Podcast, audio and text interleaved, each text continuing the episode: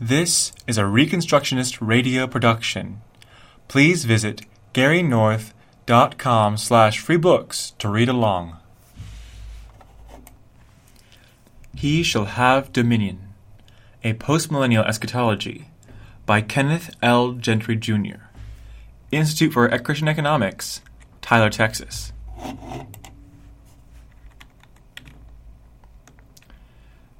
Narrated by Aidan McGuire. Copyright Kenneth L. Gentry, Jr., 1992.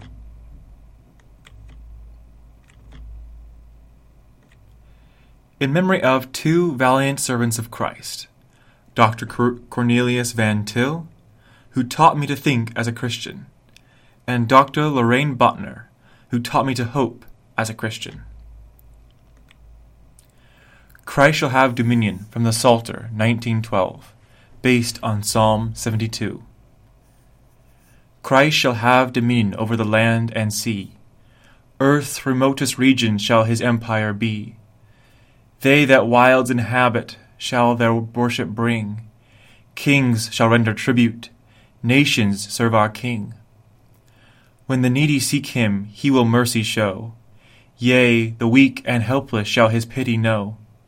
He will surely save them from oppression's might, for their lives are precious in his holy sight. Ever and for ever shall his name endure, long as suns continue it shall stand secure. In him forever all men shall be blessed, and all nations hail him King of kings confessed. Unto God Almighty joyful Zion sings. He alone is glorious, doing wondrous things. Evermore, ye people, bless his glorious name, his eternal glory through the earth proclaim. Forward by Gary North. So shall my word be that goeth forth out of my mouth.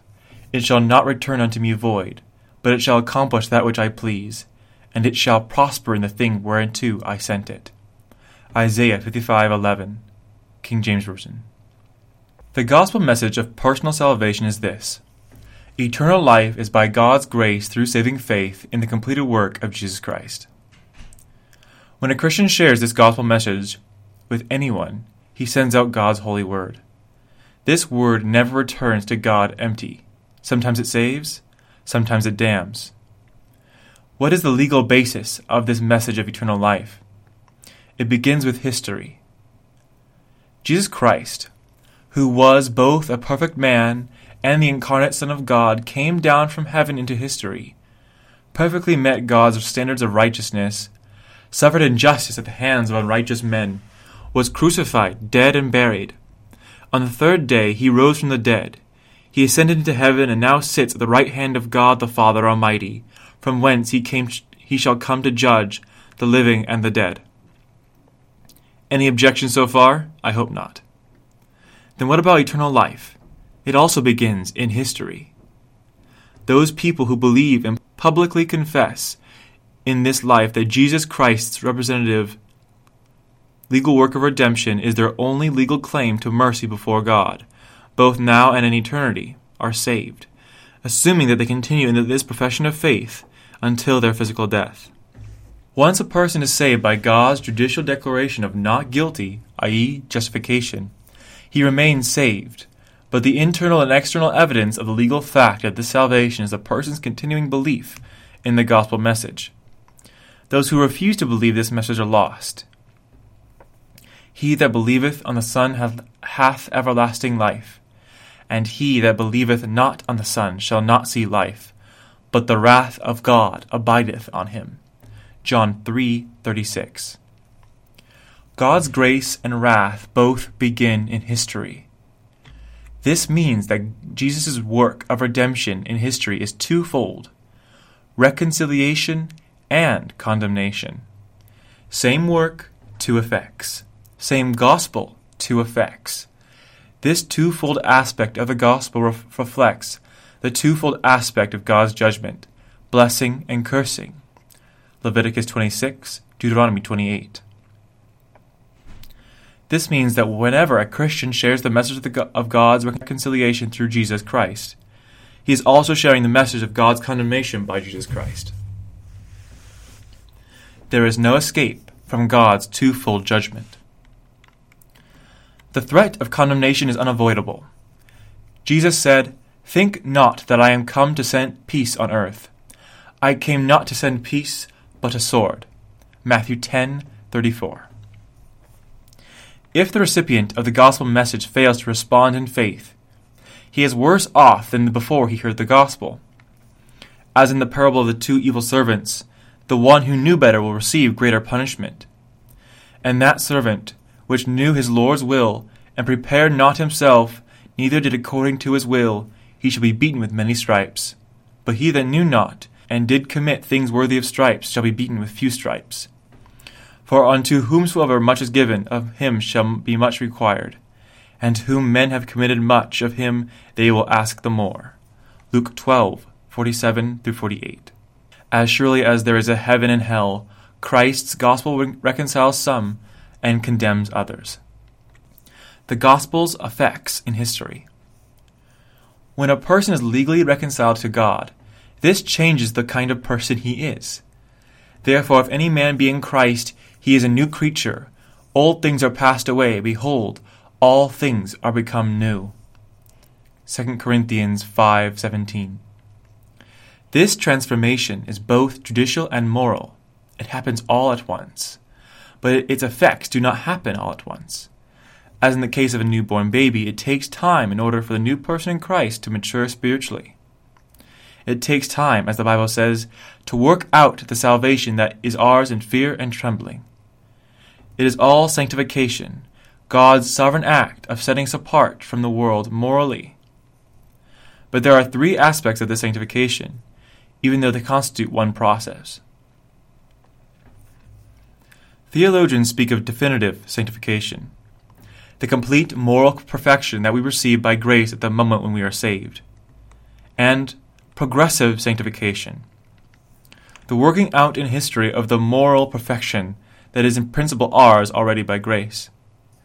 There is also final sanctification, the perfection that we receive by grace after the resurrection at the end of history. It is all sanctification. It is all by grace, ordained from the, from the beginning, including our good works. For by grace are ye saved through faith, and not of yourselves, it is the gift of God, not of works, lest any man should boast. For we are his workmanship, created in Christ Jesus unto good works, which God hath before ordained that we should walk in them. We can see this definitive, progressive, final process in operation in the first chapter of Genesis. God created the world in six days. At the end of each day, he pronounced his work good. God saw that it was good, occurs repeatedly in the chapter. God's daily work was good in the morning, it was good all day long, and it was good in the evening. At the end of six days his work was complete. It too was good. More than good, very good. Genesis 1:31. Work completed is better than work just begun. If there were not sin in the world, everything we do would be like that. All good, but getting better all the time. Forever. This is what life will be like after the resurrection for all those saved by grace through faith. From the first things creation to the final things judgment, and everything in between, it would all be good. Of course, there is sin in this world. There is perpetual conflict in history between good and evil, God versus Satan, angels versus demons, covenant keepers versus covenant breakers, eternal life versus eternal death. The question that we need to get answered correctly is this Is the principle of evil more powerful in history than the principle of good?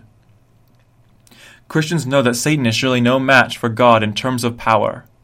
History is not the same some sort of cosmic arm wrestling match between God and Satan. If it were, God would win ten rounds out of ten. But the primary issue in history is not power, the primary issue is ethics. This does not mean that history does not involve questions of power, it does. It means that the questions of power are subordinate to questions of ethics. Might does not, and in of itself, make right. Agreed? But there is this nagging question Is might in some way an outcome of right, or an aspect of right? To put it another way, is might always actively opposed to right? Put yet another way, must right eventually produce might? Or does right eventually produce weakness? By eventually, I do not mean overnight, I mean over long periods of time. Put in the language of modern economics, do the good get richer and the bad get poor over time? Or is it the other way around? The Bible has, the, has an answer. But I have said unto you, Ye shall inherit their land, and I will give it unto you to possess it, a land that flow, floweth with milk and honey. I am the Lord your God, which has which have separated you from other people. Leviticus twenty twenty four. And Moses called unto Joshua and said unto him in the sight of all Israel, Be strong and of good courage, for thou must go with this people unto the land which the Lord hath sworn unto their fathers to give them, and thou shalt cause them to inherit it. Deuteronomy 31 7. His soul shall dwell at ease, and his seed shall inherit the earth. Psalms 25 13. For evildoers shall be cut off, but those that wait upon the Lord, they shall inherit the earth. Psalm 37 9. But the meek shall inherit the earth, and shall delight themselves in the abundance of peace. Psalm 37 11. For such as be blessed of him shall inherit the earth, and they that be cursed of him shall be cut off. Psalm 37 22. Wait on the Lord and keep his way and he shall exalt thee to inherit the land. When the wicked are cut off, thou shalt see it. Psalm 37 34. And I will bring forth a seed out of Jacob, and of Judah an inheritor of my mountains, and mine elect shall inherit it, and my servants, servants shall dwell there. Isaiah 65 9. Blessed are the meek, for they shall inherit the earth. Matthew 5 5. This process of inheritance culminates in final judgment. Then shall the king say unto them on his right hand, Come, ye blessed of my Father, inherit the kingdom prepared for you from the foundation of the world. Matthew 25:34. The biblical principle is easy to state. Righteousness is the foundation of inheritance. The point is, this pro- process does not apply only to final judgment. It is definitive, progressive, and final. It is therefore historical. Eschatology. Now we come to the topic of this book eschatology. Eschatology is that part of systematic theology which deals with final things. As I hope to show in the, this foreword, only very recently has Protestant evangelical eschatology begun to deal with the first things about the last things we have not had a developed, comprehensive, exegetically defended presentation of exactly how the Church of Jesus Christ is required by God to conduct itself ethically as it moves from here and now to those last things. Nor have we had a detailed presentation of exactly what the Church should expect to happen along the way if it conducts itself according to God's ethical requirements, or what will happen when it refuses to do so. But that was then, and this is now he shall have dominion rem- remedies the problem, and does this comprehensively, exegetically, and in a style that is easy to follow for the reader who pays attention. It fills the gap as no other book has so far. Take a look at the book's contents. There are a lot of Bible verses cited, thousands.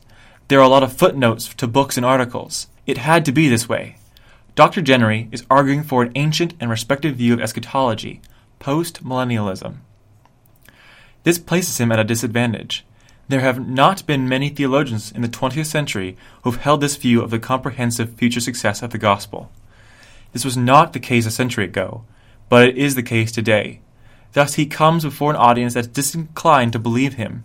He has, co- he has to overcome this resistance.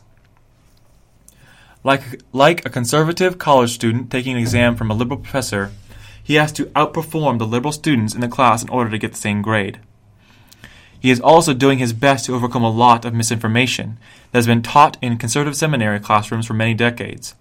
He knows he has to tend to two of them, one dispensational and the other amillennial. Although Dr. Gentry has made the postmillennial position clear in previous books, and although the Institute for Christian Economics has sent out copies of these books free of charge to offending faculties, the same misinformation c- continues to be presented in the classroom to vulnerable, trusting students. I much prefer the word lies to misinformation, since this gets across to the reader what is really going on in seminary classrooms, but I am trying to be a Christian gentleman, since Dr. Gentry is. By carefully documenting everything that he says about the Bible, Dr. Gentry does his best to gain the reader's confidence in what he is saying. In documenting with footnotes what he says that other theologians have written, he is doing the, he is doing the same. Any reader who thinks Dr. Gentry is exa- exaggerating has been given proof of the truth of what he is saying. The critic can read the verbatim citation in the text or check the original source, whether it is a Bible verse or a quotation from a book or an article. This will not persuade many contemporary critics of postmillennialism. The price of conver- conversion is high, but it will silence those with, with any integrity. Dr. Gentry has followed my long term strategy stuff the critics' mouths with footnotes. He has, ex- he has expended considerable effort to accomplish this the following goals 1. To persuade the reader that his analysis ex- is correct. 2. To provide supporting evidence for every statement. 3 to avoid exaggeration. 4. To, to present a po- positive case for what he believes. 5. To summarize accurately the arguments against his position. 6. To refute the major critics of postmillennialism. 7. To present the implications of his position. And 8. To state the implications of rival, rival positions. This is why the book is so long.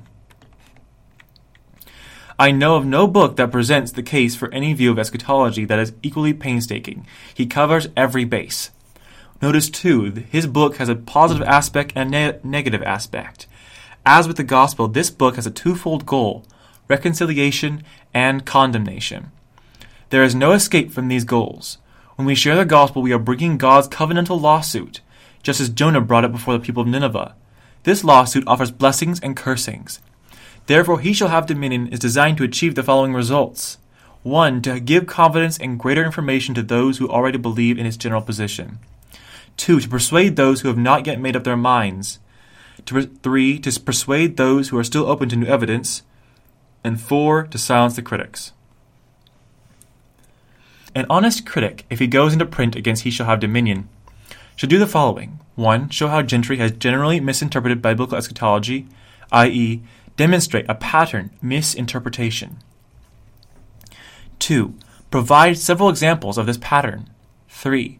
Refer the reader to equally detailed and equally comprehensive studies in eschatology that offer biblical solutions to the problems that Gentry raises. 4. Show how Gentry either ignored this missing book or completely misrepresented it. While a short book review cannot match Gentry's massive documentation, the reviewer had better be able to point the reader to a book or to a book or books of equal or greater exactness as he shall have dominion. If he fails to do the third task, suggest an exegetically superior book. He is implicitly admitting that Gentry has offered the most exegetically impressive case that anyone has made so far. My belief is that no reviewer will publicly identify the definitive book on eschatology. This would involve too much commitment on his part. No reviewer today trusts any book on eschatology unless it is his own. But reviewers rarely have the chutzpah to say this in print. So Gentry wins. This leads me to a discussion of the state of eschatological writing in this, the final decade of the second millennium after the life, death, and resurrection ascension of Jesus Christ. The second person of the Trinity, the perfect Son of Man. The year 2000 is fast approaching, yet the Church has not done its eschatological homework to prove this statement. I need to go into a brief history of a long series of inclusive debates over the earthly future of the Church to explain why he shall have dominion is so important. I need to show what has preceded it. An ancient accusation.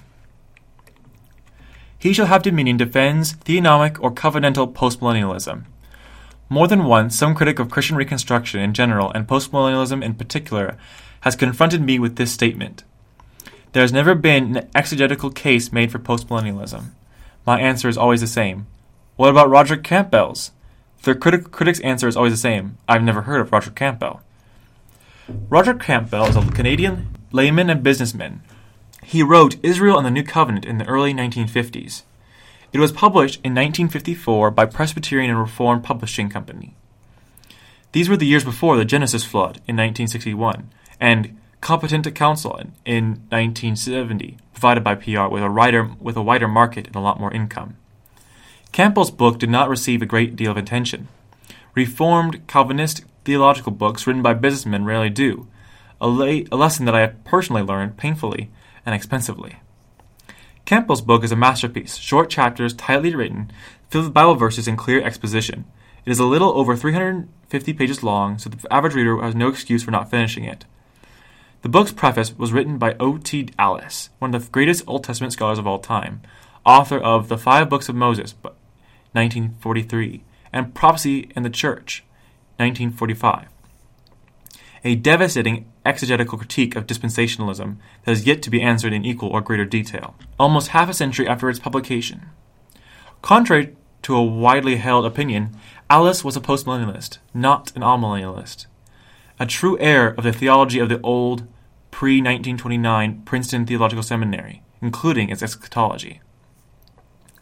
This is why he was so enthusiastic about Israel and the New Covenant. The book went out of print in the late 1960s. It was reprinted jointly by PR and Geneva Divinity School Press in 1981.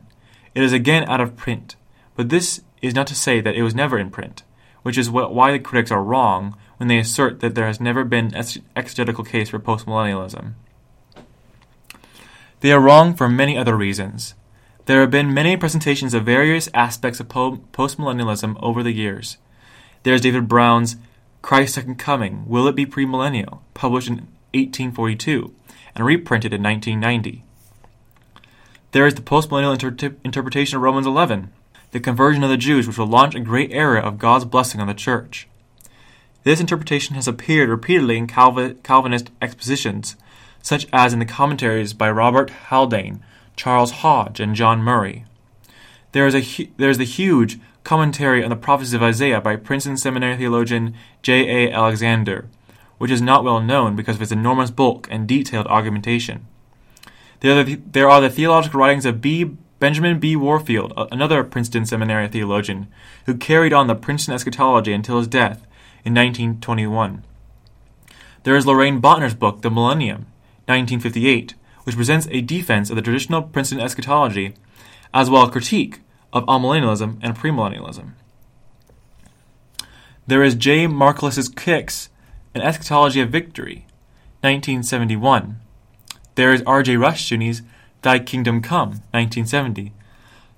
Last, but hardly least, there is David Chilton, Paradise Restored, 1985, The Days of Vengeance, 1987, and The Great Tribulation, 1987.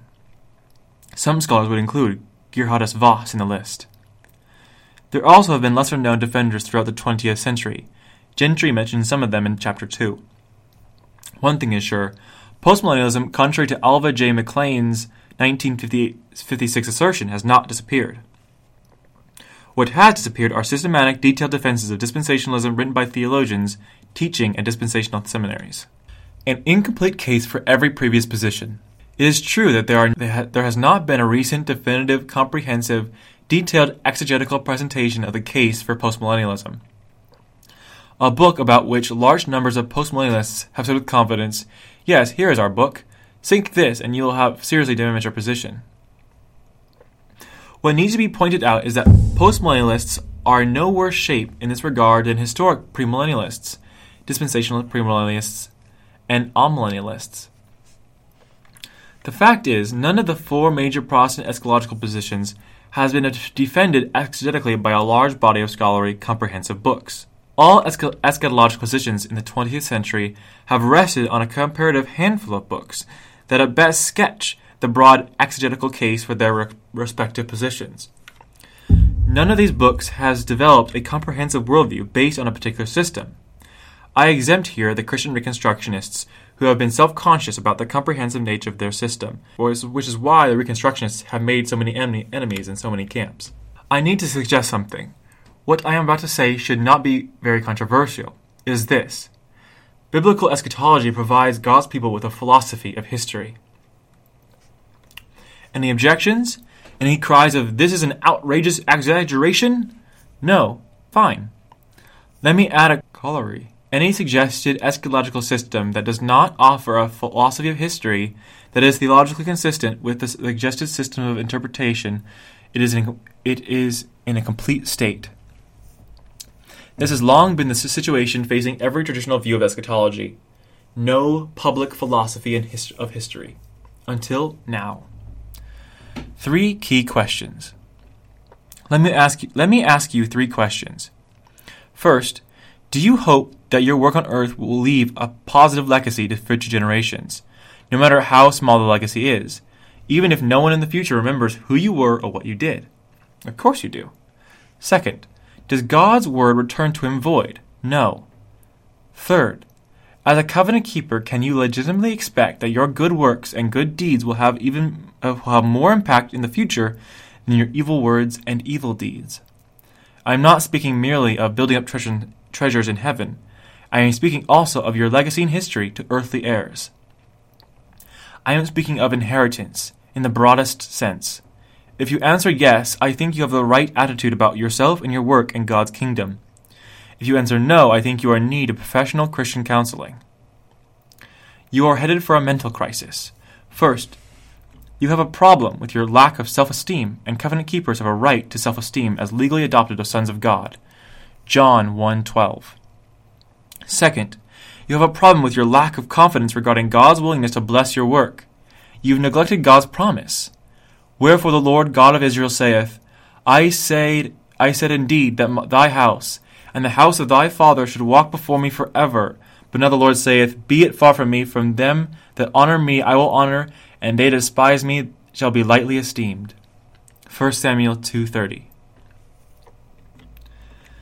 The three questions I have asked here will represent will, with respect to your legitimate expectations about historical outcome of your personal efforts also need to be asked with respect to Christianity in general, the kingdom, civilization of God.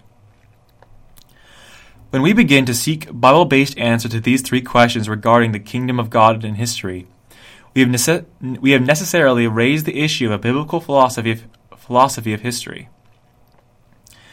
Each of the major views of eschatology has a specific philosophy of history. This connection is not always discussed in public, in most cases, the implications of eschatology for a philosophy of history are implicit rather than explicit.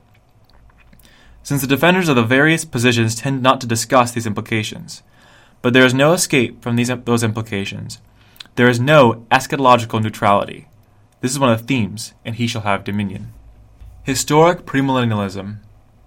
Historic premillennialists are not dispensationalists. They do not believe in a coming secret rapture or the supposed seventh year absence of the church from the earth after the return of Jesus to rapture the church into heaven. They believe that Jesus will come back to the earth to rule for a thousand years before the final judgment. They believe that the Great Tribulation is still in the future. It will precede the return of Christ to set up his kingdom. They are, they are therefore post tribulationists. There are not many historic premillennialists these days. Two centuries ago, there were far more people who held this position. In the late 19th century, the Baptist Calvinist Charles Haddon Spurgeon was a well known historic premillennialist. Although his language was op- often very optimistic with respect to the spread of the gospel, and he believed in the familiar postmillennial doctrine of the future conversion of the Jews, he did not have much use for millennial theories. I am not now going to, into millennial theories or into any speculation as to dates. I do not know anything about such things, and I am not sure that I am called to spend my time in such, res- in such researches. I am rather called to minister the gospel than to open prophecy. In our day, the most famous American historic premillennialist has been the Calvinist Presbyterian author Francis Schaeffer, although he rarely wrote about his Calvinism, his Presbyterianism, or his premillennialism. It does present a problem for historic premillennialists when their most famous representatives prefer not to write about eschatology. Historic premillennialists can appeal to recent books by George Eldon Ladd, but I am aware of no book that discusses the premillennial view of the era of the church prior to Christ's return to earth to set up his kingdom, i.e., no book on the premillennial philosophy of history. The focus of all historic premillennial works is on the second coming, the great future discontinuity that is supposedly will inaugurate the judicially visible phase of Christ's kingdom in history when Jesus will reign person, in person to rule on earth. Only then does the idea of Christian civilization become significant in historic premillennialism. Christendom is ignored until after the Second Coming. Even with respect to this future era, there has never been any detailed discussion of ethical cause and effect in history, i.e., a biblical philosophy of history. There is no detailed discussion of how Jesus Christ will rule on earth through his people. Will there still be politics? Will government be entirely bureaucratic? What laws will Jesus require government to enforce? What penalties will be imposed? What civil ju- judges and juries still hand down sentences? How will be appeals be conducted? Will the line of justice seekers in front of Jesus' headquarters be a thousand times longer than the line in front of Moses' tent? Exodus 18:13. We are not told, not by historic premillennialists or dispensational premillennialists. Dispensationalism. The question facing historic premillennialism also faces dispensational premillennialism. What is the premillennial philosophy of history? What is the relationship between the faithful preaching of the gospel and the extension of Christ's kingdom in history? What are the cultural effects of this extension of Christ's kingdom in history and why? This is another way of asking what is the relationship between ethics and authority in history? Is there a predictable cause and effect relationship long term between personal righteousness and success and personal unrighteousness and failure? What about corporate righteousness? What about corporate unrighteousness? In the spring of 1956, Alva J. McClain, the president of Grace Theological Seminary, wrote an essay for Bibliotheca Sacra, the journal published by the Dallas Theological Seminary. Both schools were and are dispensational. The essay was titled The Premillennial Philosophy of History. It was only five and a half pages long. Most of it was devoted to criticizing other views. When he had finished with them, he was only half a page remaining for the, to present premillennial view. He did not say what it is. All he said was this The premillennial philosophy of history makes sense. It lays a biblical and a rational basis for a truly optimistic view of human history. But he never explained what he meant by history. Since dispensationalism teaches that the church will not succeed in converting large numbers of people to Christ in the church age, quote unquote, and that it, it will suffer increasingly persecution until rapture, McClain must have, def- have been defining history as the post rapture millennial dispensation. But this totally new era will begin only after the rapture and after the seven year Great Tribulation, meaning after every trace of the gospel's effect in history will be blotted out. So, what legitimate optimism does dispensationalism offer to a Christian regarding the long term historic effects of his life's work? McClain did not say, but the answer is obvious none. Dispensationalists can appeal to the modern books on eschatology and the millennial kingdom written by McClain and John Walvoord. But the major presentation of their eschatological position is found in Things to Come, 1958 by Dallas Seminary professor J. Dwight Pentecost. Unknown to most readers, he has significantly revised the book in a key area. And in doing so, he has abandoned the traditional dispensational case, inevitable defeat of the church, in what the dispensationalists call the church age. In the original edition, he argued for the eventual triumph of unbelief in this, in the church age. He wrote that Jesus' parable of the mustard seed, Matthew 13, 31 through 32, points to the expansion of an evil tree in history. A monstrosity, the parable teaches, that the enlarged sphere of profession has become inwardly corrupt. This is the characteristic of the age. In his exposition of the parable of the leaven, he argued, This evidently refers to the work of a false religious system. This figure is used in Scripture to portray that which is evil in character. Page 148. Summarizing, he wrote, The mustard seed refers to the perversion of God's purpose in this age, while the leaven refers to a corruption of the divine agency, the Word, through the, the which this purpose is realized. Page 148. Pentecost's focus here was ethics, the progressive triumph of evil through time during the church age. This would at least serve as the foundation of a dispensational philosophy of history, the defeat of the saints. His book did not provide a developed his- philosophy of history, it provided only a starting point. Three decades later, he abandoned even this, but very few of his followers were aware of the fact. The 1987 reprint is not a reprint but a strategically revised edition. It is nowhere identified as such.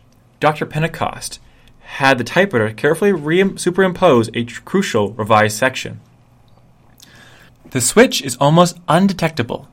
It is a, yet it is a devastating admission, admission for dispensationalism. Here is his revised exposition of Christ's kingdom during the church age.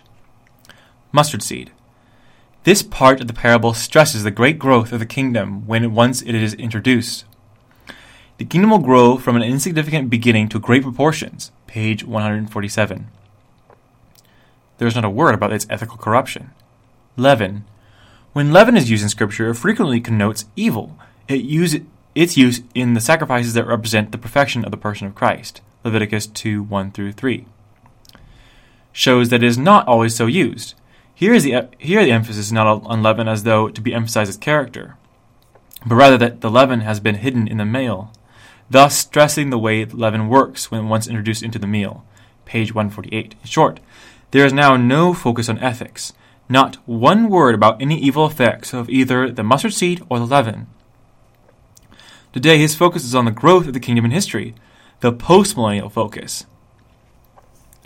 The parable of the mustard and the leaven, the meal, then stresses the growth of the new form of the kingdom. Page 148. If Christ's kingdom is not being corrupted in our dispensation, then it is either ethically neutral, the kingdom of God is ethically neutral, or positive. Pentecost's theological problem is obvious. There can be no ethical neutrality. If the necessarily expanding kingdom of Christ is not being steadily undermined by theological and moral perversion, then it must be growing in righteousness. This interpretation is the postmillennial view of the kingdom of God, expansion over time. Matthew 13 is not discussing Satan's kingdom, it is discussing Christ's. Dr. Pentecost has very quietly overthrown the heart and soul of the traditional dispensational system's account of the inevitable progress of evil in this, the quote unquote, church age. Yet no one inside this dispensational camp has been willing to discuss in public the implications of this radical alteration by Pentecost, or explain exactly why it has not, if correct, overthrown the dispensational system. The dispensational system is in transition. Amillennialism. Amillennialism is the most widely held inter- interpretation of prophecy primarily because Roman Catholics generally hold to it. Although they rarely discuss eschatology, Lutherans also hold to it, Episcopalians, like Roman Catholics, have rarely emphasized eschatology, so amillennialism has won by default. European Calvinists, today, which means mainly, mainly Dutch Calvinists, have held to it for the last two centuries. They have been the major exp- expositors of the amillennial system in the 20th century. The amillennialist believes that the ma- next major eschatological event will be the second advent of Jesus Christ at the final judgment. The unified series of events, which is called the rapture by dispensationalists, is identified by the amillennialist as immediately preceding the final judgment. Like the premillennialist and the postmillennialist, he believed in the coming of Christ in the clouds, to whom the living and the dead in Christ will be raised. Like the postmillennialist, but unlike the premillennialist, he does not believe that this unified event will take place a thousand years before the final judgment. It will take place on the day of final judgment. This is to say, he denies that there will be any eschatological discontinuity between today and just before the second advent, the final judgment. There will be historical continuity for the gospel. Unlike the postmillennialist, but like the premillennialist, he insists that this is a continu- continuity of cultural decline and defeat for Christianity until Jesus comes again. Amillennialist authors have written short books that mix personal eschatology death, resurrection, and final judgment, with cosmic eschatology, New Testament prophecy, the church, the second advent, the final judgment, and the world beyond. What is conspicuously absent in all of them is a de- detailed amillennial exposition of the New Testament era from the fall of Jerusalem in AD 70 to the second advent. Anthony Hoekema's The Bible and the Future, 1979, attempts this, but not in any systematic or comprehensive exegetical fashion, and it is virtually alone in attempting even this much. This is not to say that amillennialists do not have a philosophy of history. They do, but it is rarely, it is rarely discussed and never developed in detail, or used to develop a distinctly amillennial social theory. Let me offer an example of the amillennial approach to questions of the outcome of the gospel in history. There is a book by an amillennialist titled A New Heaven and a New Earth. The title is taken from a biblical eschatological phrase. This phrase appears twice in the New Testament, 2 Peter 3:13 and Revelation 21:1, and twice in the Old Testament, Isaiah 65:17 and 66:22. The passage in Isaiah 65 prophesies of a coming era on earth, and before the final judgment, since sinners will still be active, in which there will be gr- great external blessings, including very, very long lifespans. Here is the complete passage. For behold, I create new heavens and a new earth, and the former shall not be remembered, nor come into mind. But ye be glad, and rejoice for ever in, in that which I create. For behold, I create Jerusalem a rejoicing, and her people a joy. And I will re- rejoice in Jerusalem, and joy in my people. And the voice of weeping shall be no more heard in her, nor the voice of crying. There shall be no more from thence an infant of days, nor an old man that hath not fulfilled his days. For the child shall die a hundred years old, but the sinner being a hundred years old shall be accursed. And they shall build houses, and inhabit them, and they shall plant vineyards, and eat the fruit of them. They shall not build, and another inhabit, they shall not plant, and another eat. For as the days of a tree are the days of my people, and mine elect shall long enjoy the work of their hands. They shall not labor in vain, nor bring forth for trouble, for they are the seed of the blessed of the Lord, and their offspring with them. Isaiah 65, 17 through 27, emphasis added. A postmillennialist can interpret this passage literally. A coming era of extensive millennial blessings before Jesus returns in final judgment. So can a premillennialist, the era after Jesus returns to earth but before final judgment. But the amillennialist cannot admit the possibility of such an, uh, era of literal cultural wide blessings in history. His eschatology denies any literal cultural wide triumph of Christianity in history. Therefore, he has to spiritualize or, or allegorize this passage.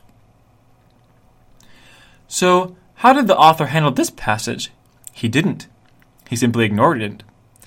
It isn't in my Bible, he seems to be saying. In a 233 page book on the new heavens and the new earth, there is no discussion of Isaiah 65 17, 17 through 23. The Scripture Index refers the reader to the pages 139 and 175. On page 139, there is a reference to Isaiah 60, 65, 17 through 25, but not one word of commentary. On page 157, there is neither a reference nor a comment. The book is filled with thousands of Bible references, but nowhere does the author comment on the one passage more than any other passage in the Bible that categorically refutes amillennialism. Yet this book is regarded by amillennial theologians as a scholar presentation of this position. There are very few other books that present a detailed exegetical case for amillennialism. Most amillennial discussions of ethical cause and effect in history are limited to the unpleasant conclusion that evil men will get ever more powerful culturally, while the righteous will become progressively weaker culturally. In other words, the progressive sanctification of God's people will lead to their progressive enslavement and isolation from culture. This means that the amillennial view of history rests on a view of ethical cause and effect, in which right makes weakness and unrighteousness makes might. This conclusion is so unpleasant and despairing. The amillennialists prefer not to discuss it, while which leaves them without like a publicly articulated philosophy of history. About the only exception to this is Meredith G. Kline's 1978 essay, in which he argued that God's sanctions in history are ethically random from the human point of view. But since we live in an era in which the church is on, de- on the defensive, there can be no legitimate hope in Kline's basis of a comprehensive victory. He has become quite willing to admit this. Historic postmillennialism.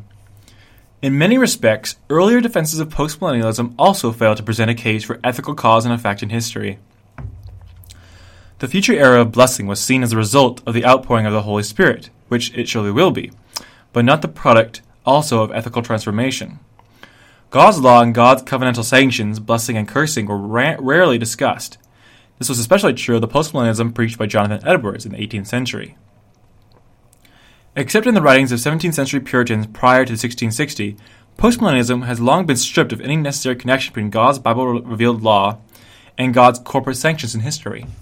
This view of God's predictable sanctions in history is an extension of the known New Covenant backup argument regarding covenant lawsuits. This form of postmillennialism is inherently antinomian, denying the willingness of God to defend his covenant law through the imposition of historical sanctions. Consistent men ask if God will not apply sanctions, then how can Christians dare to apply them? But if God's judicial sanctions are not applied, then Satan's judicial sanctions will be. There is no judicial neutrality in history. By refusing to acknowledge either God's revealed law or God's predictable corporate sanctions in history, defenders of postmillennialism have generally abandoned a philosophy of history. They have proclaimed a pietistic postmillennialism rather than a covenantal postmillennialism. They have proclaimed Christ's victory in history but without, without specifying the legal foundations of the kingdom civilization of God. The key issue. The key issue ethics with historical sanctions. Ethics cannot successfully be divorced from eschatology, but neither can the question of God's sanctions in history. The unified question of ethics and corporate sanctions cannot be evaded. The, the eschatological issue is this Do Christians have legitimate hope for the positive historical effects of their efforts, both personal and corporate, in history? Do their sacrifices really make a difference in history? Of course, they make a difference, in, in eternity, this is not a question. Do Christians, do Christians' individual and corporate efforts make a positive difference in history? If all that Christians can accomplish in history is to present God's covenant lawsuit against individuals, allowing the Holy Spirit to pull a few people out of the eternal fire, then why should they go to college except to serve as witnesses to college students? Why should they become lawyers except to witness to lawyers? Is everything we do or build doomed to destruction, either in some future great tribulation or in the final rebellion of Satan's forces at the end of time? Does everything we, we leave behind get swallowed up by Satan's historically successful kingdom, civilization? Should every dollar that Christians spend today on education above the 12th grade be instead sent to missionaries? Are our struggling little Christian colleges nothing more than the very expensive dating and marriage broker services? I would have said universities, but evangelicals fundamentalists do not have one, an accredited institution that grants earned PhDs in the liberal arts and sciences. Are Christians supposed to live in a cultural ghetto forever, either premillennial or amillennial, praying for the second advent as their only means of escape from historical impotence? the missing link a biblical philosophy of history. What has been at, what has been absent in every eschatological camp is a self-conscious presentation of explicitly biblical philosophy of history. There has been no such presentation based on a comprehensive exegesis of the Bible specifically a philosophy of history derived from the biblical doctrine of the last things. In the field of systematic theology, eschatology is obviously the section in which such a discussion should be presented. Yet we find no such discussion. This is, to put it mildly, a bit peculiar. This glaring hole in applied eschatology is not something that seminary based theologians have often dis- discussed in public. Furthermore, a biblical philosophy of history is a necessity for any eschatology that is designed for those still living in this world. The absence of a detailed presentation of a biblical philosophy of history does not keep Christians from having one. They inevitably adopt one. They just do not adopt the one that has been systematically developed anywhere. For example, they have strong opinions about such matters as legitimacy and wisdom of social action in the name of Christ. They have strong opinions on what the church can expect in the future and the more pessimistic these expectations, the more ready those who hold them are to imagine that the church has very little time remaining. Facing, they believe, the threat of persecution in the future, and facing also, they believe, the inevitable predestined historical irrelevance of their efforts to turn back the sat- satanic tide. Christians who hold to either premillennialism or amillennialism place their hope in a future discontinuous, supernatural escape from the cares of this world, meaning an escape from personal and institutional responsibility in this world. I do not mean that they place their hope in death, I mean they place hope in getting out of life alive. The dispensational rapture or the amillennial second advent is just around the corner. The eschatological concern of evangelical Protestant Christianity in the 20th century has not been on ethics and Christians' responsibility, ethical cause and effect in history, but rather on the transcending of Christians' responsibility through a future divine intervention into history, either to set up Jesus' one world state bureaucracy, premillennialism, or to remove sinners from history by ending history. The eschatological focus has been on our legitimate, because eschatology is inevitable, escape from our corporate responsibility as Christians. The psychological motivation has been the quest for theological justification for the Christian's escape from any obligation to work to extend the kingdom civilization of God in history, also known as bystander Christianity. Eschatology has been employed to justify retroactively the fact that the Protestant Church since 1660 has not accomplished much in the way of presenting an explicitly biblical alternative to the competing worldviews of the many forms of covenant breaking.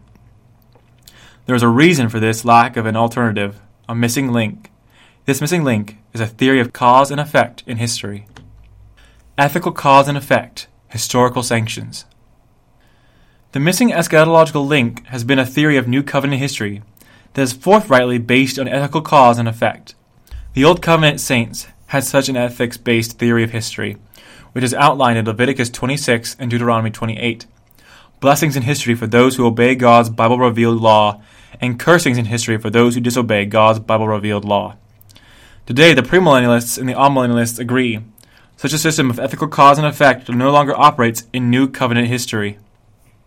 Thus, biblically speaking, ethical cause and effect either leads nowhere in particular, God's random sanctions in history, or more widely believed, it leads to the cultural defeat of Christianity in history until Jesus comes again in the person to judge his enemies. This is an odd view of history, theologically speaking. We know that God backed up his prophets in the Old Covenant era. When they, when they brought a covenantal lawsuit, God would pr- pr- prosecute it. But we are assured this is no longer the case in the New Covenant. The Church can no longer successfully invoke such divine power in history.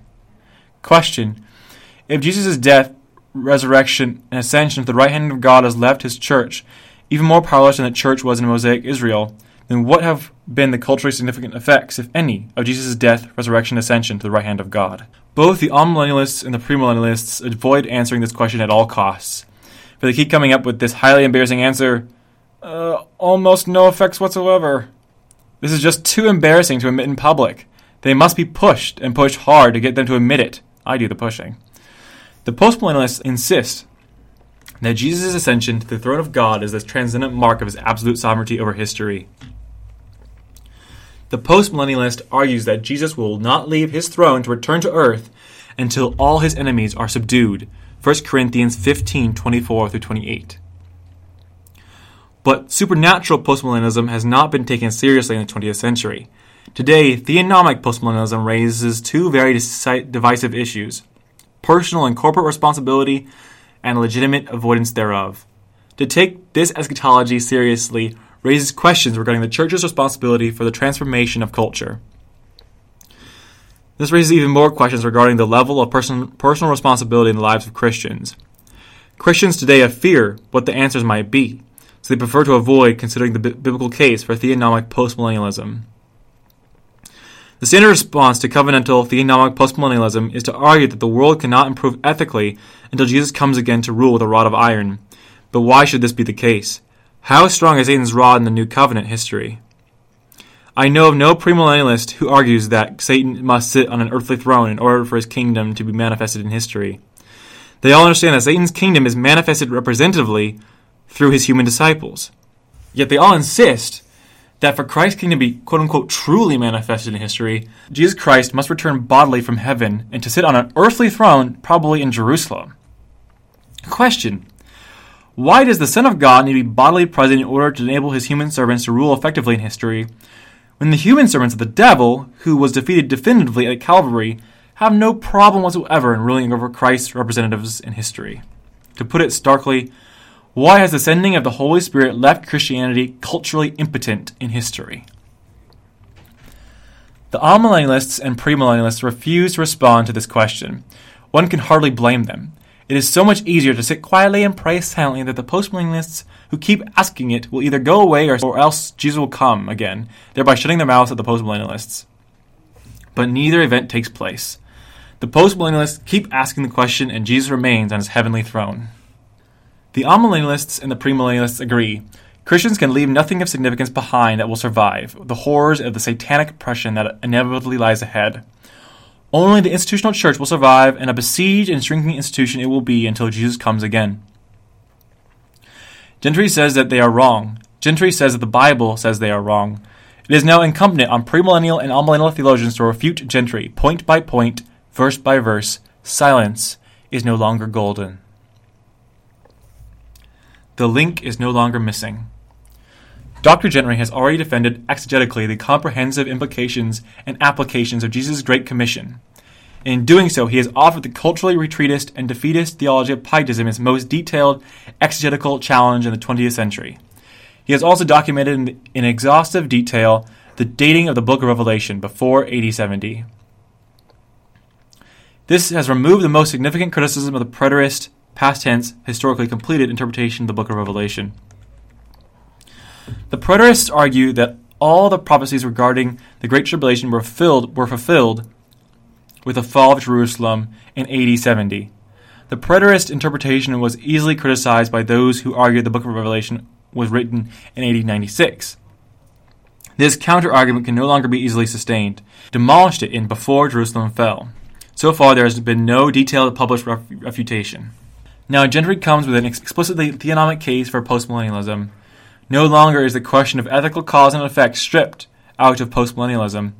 God's Bible revealed laws and their appropriate sanction, sanctions in history lie at the very heart of this discussion of postmillennialism. The reader needs to understand that this book is the most is the first detailed exegetical presentation of covenantal theonomic postmillennialism. It is not just that Gentry argues for the continuing authority of God's law that might be called bare bones theonomy. It is not that he just he argues for postmillennialism, when we call bare bones postmillennialism. What is significant about he shall have dominion is that it links together the, these two points by means of a covenantal doctrine of God's predictable historical sanctions in history. Gentry defends the continuation of God's sanctions in history as a theologically necessary component of postmillennialism's doctrine of the comprehensive triumph of the kingdom of God in history. Without this link, there can be no ethics based Christian philosophy of history. Paraphrasing the philosopher Immanuel Kant, theonomy without postmillennialism is impotent. Postmillennialism without theonomy is blind. Theonomic postmillennialism is a unified system. This is why He Shall Have Dominion is so important. From this point forward, this book will represent the position known as theonomic postmillennialism. All future expositions in the name of this position will have to build self consciously on He Shall Have Dominion. As the old advertisement used to put it, accept no substitutes. Gentry got to the finish line first. To the victor belong the spoils. This will not win him cheers from the also rans. The task of the critics. Consider the wealth of documentation in this book. It will not be sufficient for a critic to conclude in some two page review that Gentry's book just does not prove his case. If anyone tries this stunt, the careful reader should ask, then what theologian has pro- produced an equally comprehensive book to defend a rival position? At this stage of history, approaching the year 2000, to refute Gentry's book will require a comprehensive position positive case presenting a rival eschatology with equal or greater diligence. The critic should not expect to be able to refute something this comprehensive with anything less comprehensive and detailed. I must remind the critics of an old political slogan you can't beat something with nothing. First, let me remind the reader of the disastrous attempts so far by a few theologians to refute both theonomy and postmillennialism. Westminster Seminary's attack, Theonomy and a Reformed Critique, 1990, called forth my book, Westminster's Confession, 1991, Bahnsen's No Other Standard, 1991, and a collection of essays, Theonomy An Informed Response, 1991. In it, Gentry refuted amillennialist Richard Gaffin's feeble essay, point by point. Gentry had already, already refuted in great detail the embarrassingly weak criticisms of postmillennialism that were set forth by Reverend Thomas D. Ice in Ice's section of the co authored and ill fated book, Dominion Theology Blessing or Curse, after Gentry finished his polite, scholarly dissection. Second, and more important, premillennial and amillennial critics will not be able to appeal successfully to some well developed body of theological opinion in order to buttress their rejection of Gentry's thesis. There is no such body of published opinion. The footnotes are not there. Each respective school of eschatological opinion has been flying exegetically by the seat of their pants for over a century. Dispensationalism appeared only around 1830. There has been no inter- integrated exegetical presentation by any school of eschatological opinion that 1. offers a detailed Bible based defense of its position, and 2. applies this es- eschatological viewpoint to the, to the relationship among the church, Christian culture, and anti Christian rivals, and the future effects of the gospel prior to the second coming of Christ. Such a book does not exist in any of the rival camps. In short, there is not a single eschatological treatise in any of the rival competing camps, let alone dozens of treatises, which answers Francis Schaeffer's ethical question, How shall we then live? He did not answer it either. This is why He Shall Have Dominion is unique. It brings together three themes biblical ethics, God's historical sanctions, and the future of Christianity. It provides what no previous book on eschatology has provided namely, a theologically integrated system of eschatology, ethics, sanctions, and prophecy. Conclusion From this time forward, as surely as critics of postmillennialism will have to respond in detail to Chilton's Days of Vengeance, so will they also have to respond to Gentry's He Shall Have Dominion. In my publisher's preface to Chilton's book, I predicted that critics will not be able to handle Chilton's theologically or stylistically. Since that time, I have yet to see a published expectation to my prediction. The, that book's one weakness, Chilton's failure to defend in detail the pre AD 70 authorship of Book of Revelation, was solved by Gentry's Before Jerusalem Fell. I now offer a similar prediction about this book. The critics will not be able to handle Gentry theologically. This book may not silence them, but it will reduce them to a murmuring in private conversations. In public, they will, will have to play the familiar academic game of Gentry? Who's Gentry? A few theologians may have to take up my challenge, although I doubt it. If they are to look their students in the eye and tell them, Chilton's Paradise Restored, Chilton's Days of Vengeance, Gentry's Before Jerusalem Fell, and Gentry's He Shall Have Dominion are without theological merit. They must first prove their case in print, where gentry can respond. Murmuring in private conversations is not an academic argument. Neither are authoritative proclamations by seminary professors who, to captive students behind closed doors.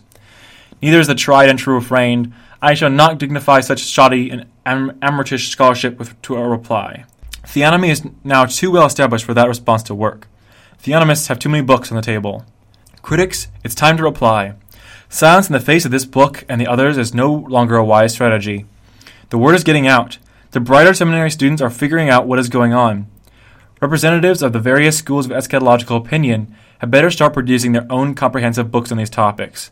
It is too late for critics to expect a bottle up to bottle up theonomic postmillennialism by ignoring it or murmuring about it in private. If the critics cannot answer these books in print, then the theonomists will win the debate by, the, by default. I have in mind primarily amillennialist critics, and more to the point, Calvinists. Historic premillennialism barely exists today, and its public defenders are few. Meanwhile, dispensational premillennialism is a never ending transition. Its public defenders are mostly writers of paperback books and Bible prophecy. Few of, them, few of them are trained theologians.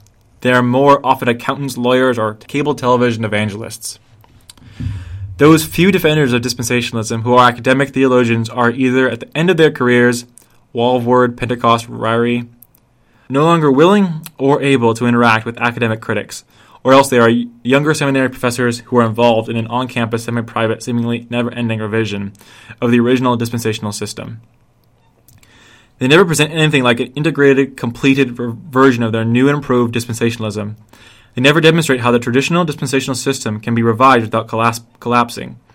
They keep tinkering with the unraveling system. They never present a finished product. Younger dispensational seminary professors are well aware that traditional Scofield chapter Ryrie dispensationalism, dispensationalism has become t- defenseless. They just want to keep their jobs. Arminian dispensationalist professors do not need to respond to Calvinistic Christian Reconstructionists in order to keep their jobs, so they, they so they keep silent. Thus, my challenge is directly pri- directed primarily to Calvinistic amillennialists. My Calvinist seminary professors have a problem. Their brighter students read.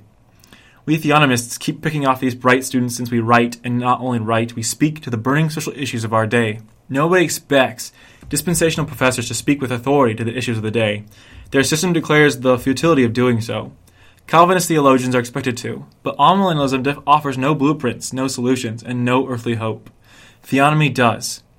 One thing is certain the next time some critic says to me, There has never been an exegetical case made for postmillennialism, I shall not reply.